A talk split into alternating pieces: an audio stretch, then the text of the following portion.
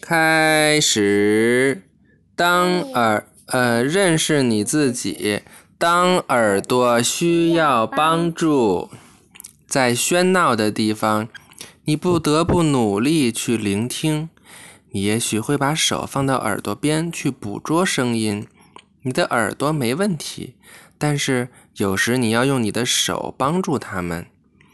有些人的耳朵一直需要帮助，这些人的听觉差，还有些人则什么都听不到，他们是聋子。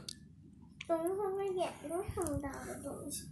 眼睛看不到的是盲人，对，瞎子就是比较不礼貌的说法，我们一般说盲人，聋子也是比较不礼貌的说法。说什么？我们一般说这个人失聪。失聪？你空什么呀？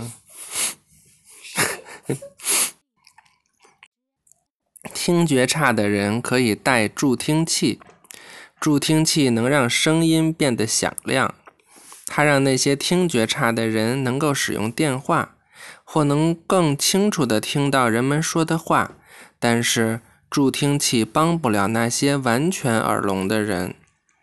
耳聋的儿童以及听觉非常差的儿童学说话极为困难。在正常情况下，儿童通过听别人说话而学习说话，手。但是耳聋的儿童无法听到别人说话。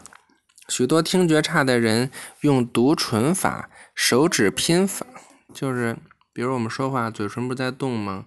他就能根据你的嘴唇动来读出你他在说什么。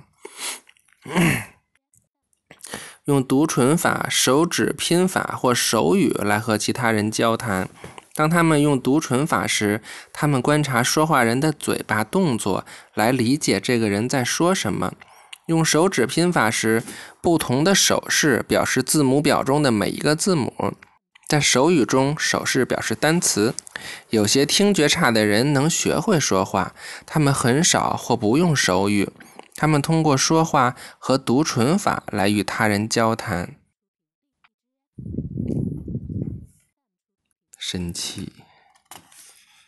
他听力差的人是我奶奶就听力有点差了。嗯，人老了听力都会变差。爷爷就不是了。嗯，预习下一课了。了解你的鼻子。晚安，拜拜。